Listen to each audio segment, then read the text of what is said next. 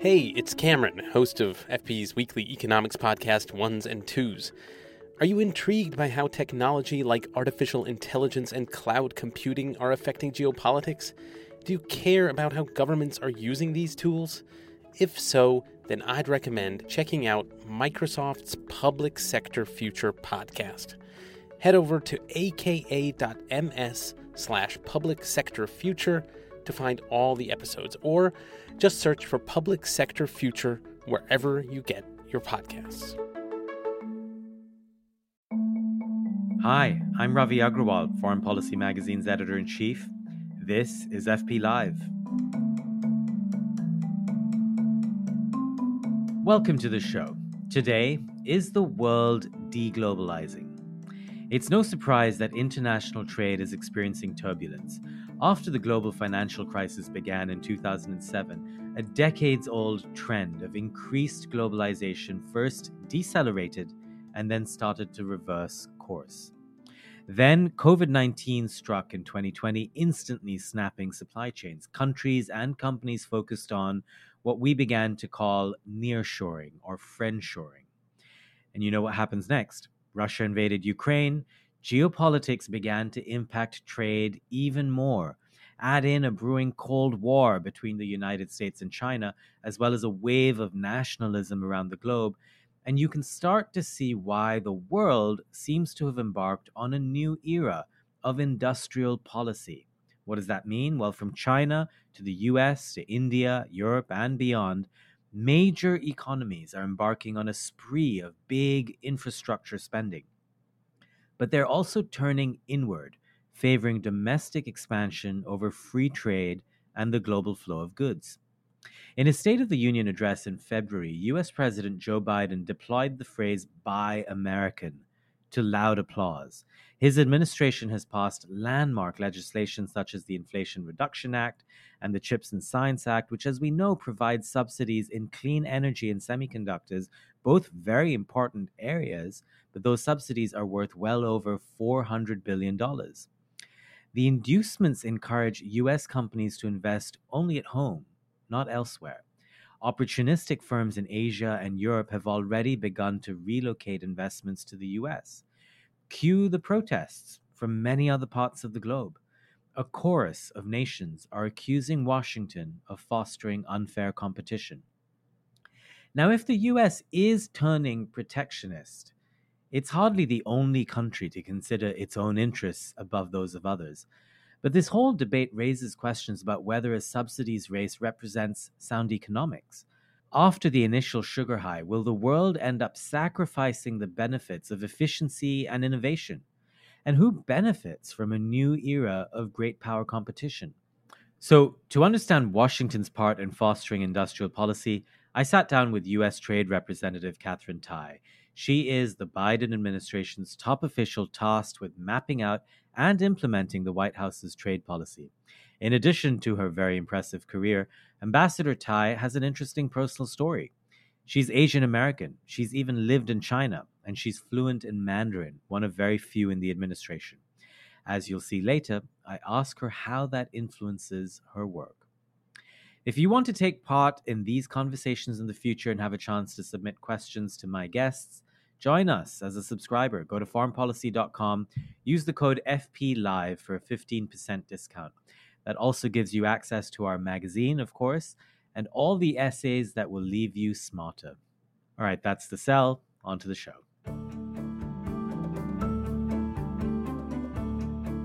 Ambassador Tai, welcome to FP Live.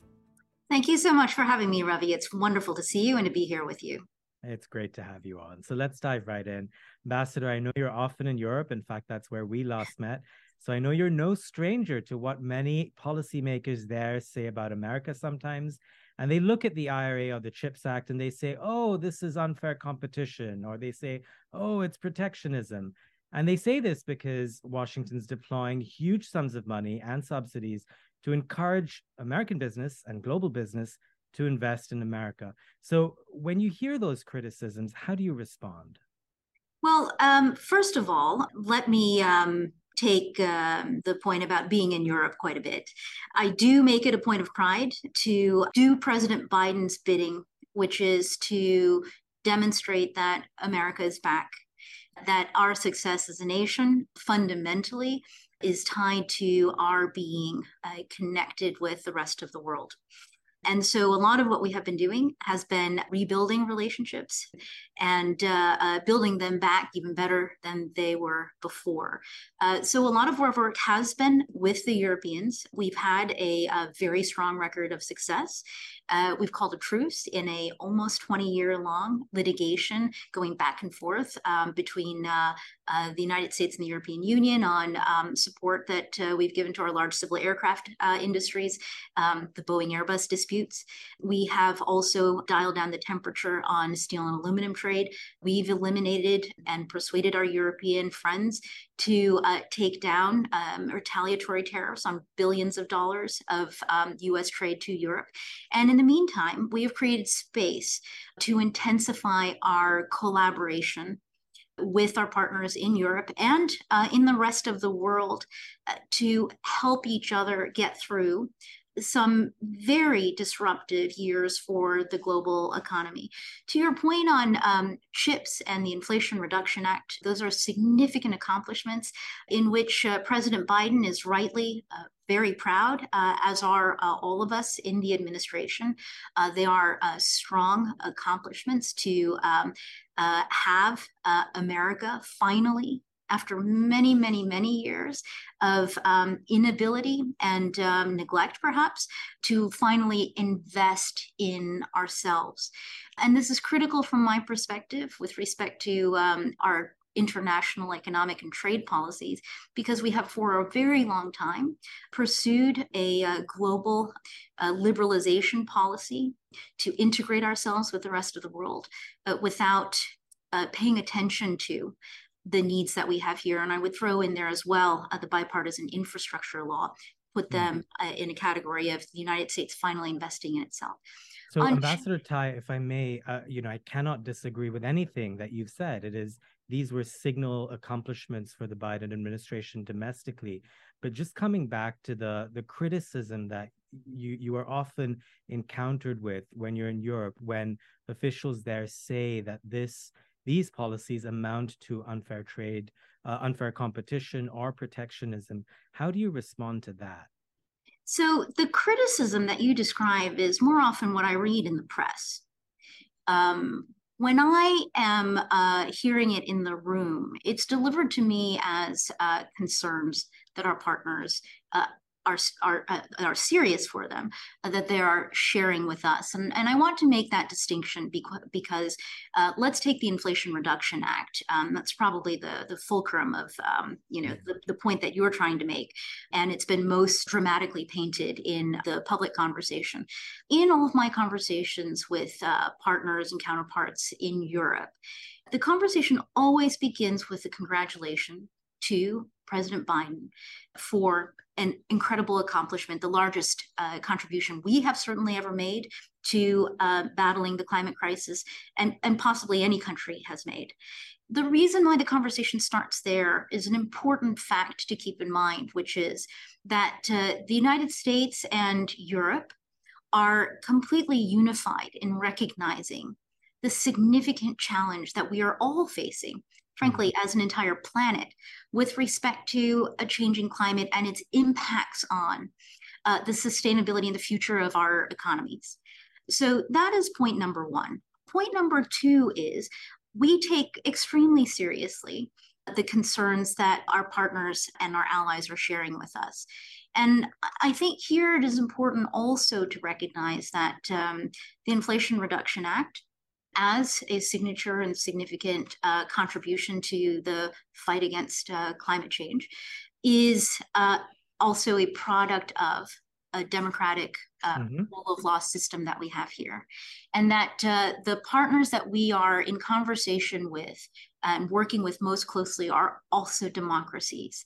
And so, what you see in the work that we are doing is democracies coming together and seriously grappling with the challenges that we are facing today to figure out how we can do this together because i think that in in that overall context then of the enormity of the challenge that we're facing with respect to economic sustainability that the Inflation Reduction Act is not going to be the thing that solves it.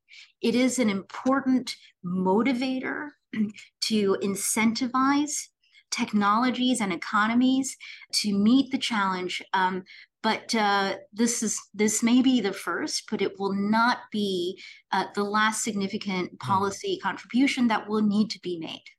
So, Ambassador Tai, you know, you make the point about democracy, and you know that makes complete sense because, of course, uh, America has to look out for America's interests, and you are tasked to uh, obviously deliver on America's interests. So that point makes sense in response to Europe, but economists also have some criticisms of the world sort of embarking on an era of industrial policy. Um, and they say that unlike free trade, industrial policy can sometimes be inefficient in the long run. They also say that when you subsidize large industries, that can stymie innovation. So, how do you respond to those criticisms from from the economic sector? Certainly. So, um, uh, the first challenge that the Inflation Reduction Act is responding to is um, the climate crisis.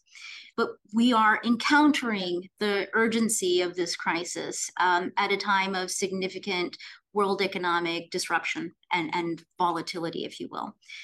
What we have seen through the pandemic, through Russia's decision to invade Ukraine is a fragility in the world economy that we've got to navigate our way through. But I think that the other aspect that it is worth recognizing is that um, the global economy as it is uh, is also experiencing a significant distortion uh, from the rise of a, a, a, very large and growing economy um, that um, has an incredibly important role to play in the world economy, but structurally does not operate the way that our economy does or the You're European talking about economies. China. I am talking about China. And so I think that um, that is a factor that we absolutely cannot ignore in terms of the challenges that we are facing, which is a global um, uh, challenge to the fundamental premises of this globalization project that has been going on for the past several decades. And so uh, I would just say to your point about subsidies being inefficient, to the extent that we are providing incentives, right? There, there are subsidies, are tax incentives. They're meant to operate in a market system, uh, right? To, to influence firm behavior. The types of subsidies and state support that we see powering the PRC economy are of a completely different scale. In fact, they power the economy. They're not about creating incentives in a market system. There is a direct through line between the state and expression in the economy. And I think that that is a really, really important aspect of another mm-hmm. shared challenge that we have with our European friends and also other partners all around the world in terms of um, a sustainable path to economic growth and development in a version of globalization where the field is not level and mm. we are having to figure out how to adapt and we will need to adapt together. You're listening to Foreign Policy Live. We'll be right back. So let me ask you this. It, it always seems to me that so much of US policy, domestic and foreign, um, is filtered through the prism of competition with China. Is America already decoupling from China? So um, there are a couple words um, that uh, are always in conversation uh, that I get asked um, in questions that I get asked that I always am fighting against. Uh, decoupling is one of them, and deglobalization is another one. Mm. I hmm. think, strictly speaking, you kind of have to tease out what exactly is it that you mean.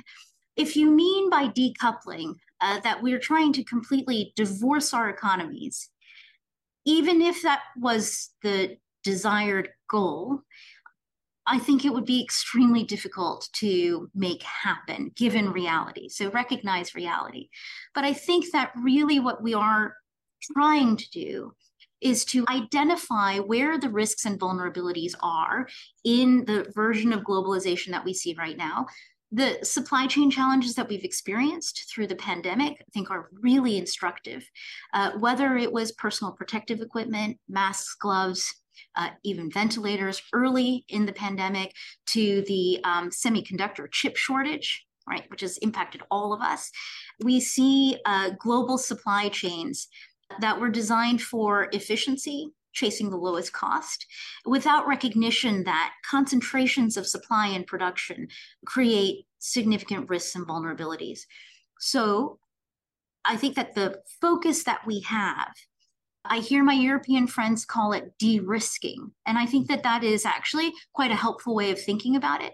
But from my perspective, it is to build in resilience in our supply chains to create incentives to um, ensure resilience uh, for our economies because whether it is geopolitical, whether it is um, uh, climate related, uh, whether it is uh, health and epidemics, there will be more crises that we will encounter. What we need to do to be really constructive and productive through this period of time is to figure out how to adapt and uh, prepare the global economy to be able to uh, withstand and uh, cushion uh, future shocks. And um, I wouldn't call that decoupling. I think that that is really about um, ensuring that uh, we all have more options. I take your point. I, I myself am not satisfied with the phrase uh, decoupling, although uh, there are um, former U.S. Uh, U.S. officials who've used that term, uh, Bob Lighthizer among others, who've argued for it. Um, but just coming back to China um, and the broader uh, idea of sort of slowing globalization, if not deglobalization, if part of America's sort of goal or or policy is to contain China or to slow its rise, how do you see that affecting global trade, global growth, the world economy? So um, again, I don't think you're wrong, but I think that the um, I would just uh, you know take the lens and and and turn it um, uh, in a in a in a slightly different direction. Uh, which is from my perspective, at least in the trade and economic lane, it isn't about containing China. It is about lifting up America uh, lifting up our workers in certain sectors who felt like they have been very much invisible in uh, the pursuit of efficiency and global economic integration, lifting up our infrastructure, which uh, is really still coasting on um, investments that we made a couple generations ago, and pulling ourselves up to make sure that we can run faster and uh, jump higher. So I think that um, that is probably the most useful lens to think about our economic policies, including our trade policy through. Yeah, and I understand that. And if, again, of course, uh, your role is to look at um, America's interests first. Just one last question on that point. You know, there are some economists who will say that in a world in which uh, big countries are, you know, building up their own resilience, their own industrial policies, what often ends up happening is that smaller economies could end up suffering in an era where uh, you know countries like the U.S., like China, like Europe, uh, are looking more inwardly.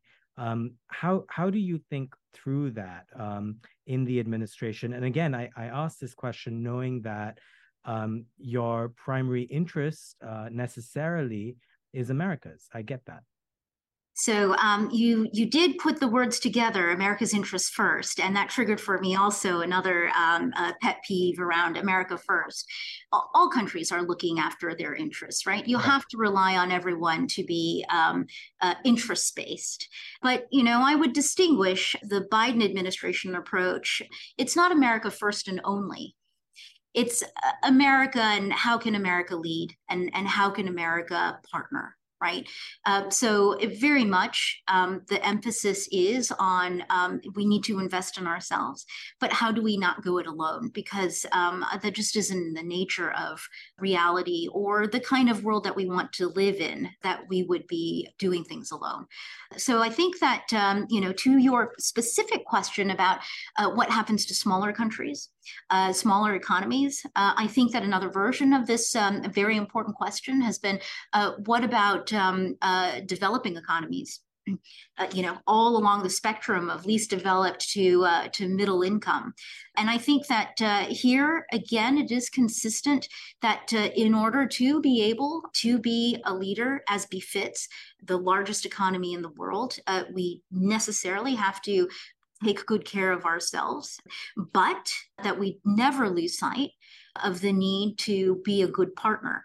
And uh, that even in trying to facilitate the creation of a new, more resilient version of globalization, that there is an important element that we've got to uh, innovate in, which is how the United States can improve on previous models of partnership between large developed economies and smaller, less developed economies. Uh, so, that is all to say that you were absolutely right that the global economy does feel like it is in flux but I, I think that you know we all have a certain prejudice against change because change is scary and there's no guarantee in terms of what the change will look like but mm. I do want to emphasize that anyone who has listened to President Biden speak, and if you've tuned in to the State of the Union, you've heard him speak in a sustained way for quite a long time. Uh, that uh, whether it's with respect to his domestic economic policies, his international economic policies, his foreign policy vision, that it is really all about building a better America and building a better world. That's a great point. I want to bring in some subscriber questions since I promised I'd go there. Um, one of our contributors, Blake Herzinger, asks How does your administration view its own competitiveness in the Indo Pacific mm-hmm. uh, as the US remains outside major trade agreements like the CPTPP and the RCEP? So, uh, in terms of our competitiveness in the Indo Pacific, I guess that particular question, we feel very competitive. We are still the largest economy, and uh, our economic partners uh, value their economic links to us. Here, I really want to highlight the Indo Pacific Economic Framework, which our administration is leading with 13 other partners in the region. It includes an important trade component, but trade is not the sum of it. There are four pillars uh, across which we are engaging economically there's trade, there's supply chains, which is on everyone's mind, uh, including uh, it is a common uh, dinner table conversation topic these days because of the degree to which uh, we are all recognize that supply chains is a vulnerability in our world economy. There is uh, decarbonization and infrastructure is a third pillar, and then tax and anti-corruption. In terms of this economic engagement, we see it as a platform that we are creating that is intended to be enduring to signal a long term commitment to our Indo Pacific partners. But it is truly about, again, bringing that spirit of partnership to work together uh, with uh, countries in this region and ensuring that we can cooperate and collaborate in navigating our way collectively through some very disruptive years. And here, what I would say is in my conversations with my partners in this region, there's an absolute clarity and uniformity of purpose in wanting to engage with each other across these 14 countries to promote economic resilience, economic sustainability, and the inclusivity of prosperity that will be possible by working with each other. Um, a couple more subscriber questions. Um, I'm going to pose two at once one from John Mallory, another from Matthew, Matthew. Um, and here they are. The first one is What is the long term goal of US trade policy vis a vis China? And as you chew on that one, what is being done to reverse the lack of US economic integration with neighbors in the Western Hemisphere and the rest of the world? So you're right. That first one is a is a big question. Um, our long term goals vis a vis China. Um, you know, I uh, I gave a speech on the U.S.-China trade relationship now uh, a little over a year ago, and I think that we spent a lot of time putting that speech together, and I still stand by everything that is in it, which is um, we need to find a way that we can coexist and compete fairly and uh, continue to be able to thrive and to safeguard the institutions and principles that we hold dear, that are really core to our political and economic DNA. And that is um, to ensure that um, we have the, the space to continue to have a strong democracy. And we have the space to continue to have a thriving economy that is based on market competition principles. And I think um, uh, a lot of the challenges that we have are that if those are our goals, um, how do we accomplish this given that the second largest economy in the world operates on a very, very different system, has a lot of heft, mm. and is its own sovereign and makes its own decisions. Uh, so I think that this is uh, one of the most important uh, issues that um, we will grapple with as the United States, along with our partners and allies uh, who are looking to create the space to safeguard and to thrive in the ways that we are. On the second question, uh, which is the amount of uh, economic integration with the Western Hemisphere, I guess on this one, um, I would challenge the premise a bit. I think that we're actually quite integrated, uh, the United States economy and the economies of the Western Hemisphere. This hemisphere is the one which we have um, the most existing, comprehensive, traditional free trade agreements uh, of any region uh, in the world. I'm not saying that our work is done. I think that there always is more that we can and should do in our, no, in our own neighborhood with our closest neighbors. So um, I suppose my answer is I think that we are quite well integrated, but uh, that I agree to the extent that this was the prem- the other part of the question. There certainly is more that we can and should do. Okay, Ambassador Tai, I have one last question, and I'm going to make it a personal one. Um, you know, I'm I'm an Asian American. You're an Asian American. I think about this issue a lot, and I, I want to ask you how you think through your cultural heritage uh, and your sort of multiple identities and the multiple hats that you wear. Mm-hmm. Um, how does that inform your policy making? And I should add, of course, you are a fluent Mandarin speaker as well, one of very mm-hmm. few uh, in the administration. Um, so, how do all of these things inform your policy making, given that, you know, obviously America's interests are what you are hired to defend, um, but you also have this global outlook um, that uh, not always the case for people in your position. Uh, well, that's a great question, Ravi. And I know that you and I have um, uh, started a bit in this conversation in uh, um, uh, our previous meeting you know, in terms of having multiple identities, I, I like how you have framed that. I think being um, the child of immigrants, having grown up speaking a different language at home, I love to learn languages. I think I can ask, where is the bathroom in many, many languages, and I may be able to understand the response in at least two or three. Um, but uh, uh, I think it underscores a, uh, an important aspect of uh, the work that we do here at USTR, certainly, but also the Biden administration's outlook internationally internationally, which is um, you have to be able to build bridges and you have to be able to bridge gaps, uh, gaps in communication, uh, gaps in understanding. This is why I spend so much of my time seizing opportunities like this one with you to have the conversation and be able to elaborate on and explain our thinking and what we're trying to accomplish in terms of our partners in Asia, uh, including uh, China very large, important partner with whom we have a, quite complex relationship, uh, I think you always have to start with um, being able to communicate, to communicate um, your point of view, and then also being able to listen uh, and receive that communication. And I'd say that um, this is a skill set that is also really important uh, to policymaking on the domestic side these differences in outlook aren't just limited to national outlooks, but uh, something that I um, uh, take particular pride and a sense of responsibility in is maintaining a, a bipartisan outlook on how we advance American trade policy.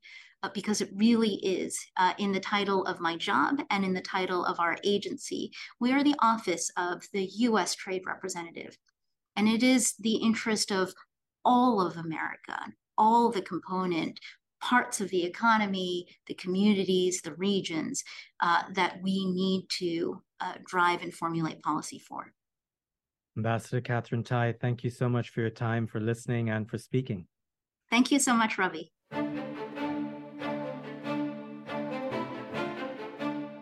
And that was Ambassador Katherine Tai, the U.S. Trade Representative. Next week, a question many in the foreign policy community are grappling with is U.S. policy toward China becoming too hawkish? I will speak with a former China hand in the Biden administration, Jessica Chen Weiss. She argues that the two countries are headed down a dangerous path. You will not want to miss this one. Remember, if you want to watch these in video live, you can do that on foreignpolicy.com/live. Subscribers get a chance to be a part of the conversation. They can submit questions in advance and help frame some of these discussions. So sign up. Use the code FPLive for a discount. I'm Ravi Agrawal, FP's editor in chief. I'll see you next week.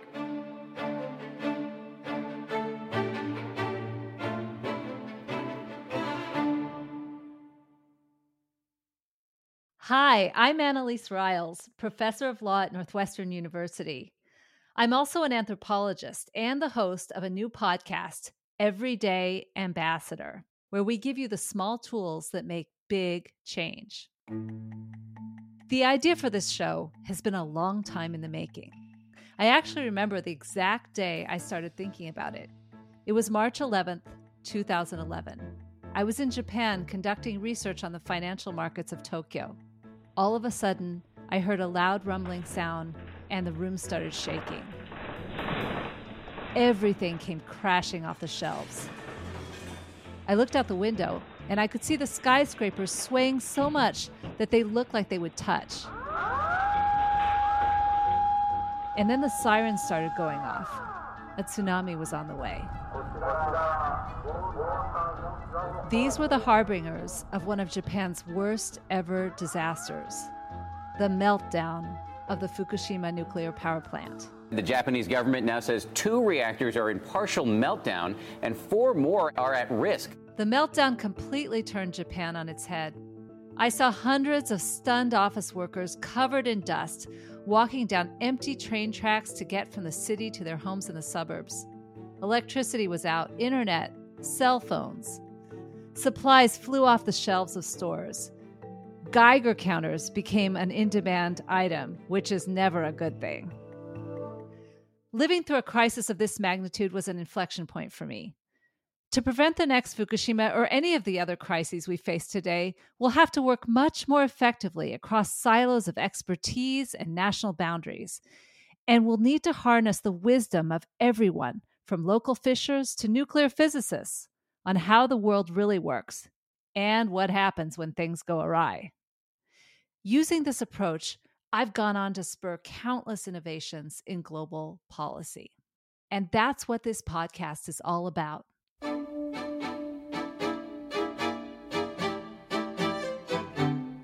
Everyday Ambassador peels back the curtains of high stakes leadership and gives everyone backstage access to the most powerful methods of diplomacy.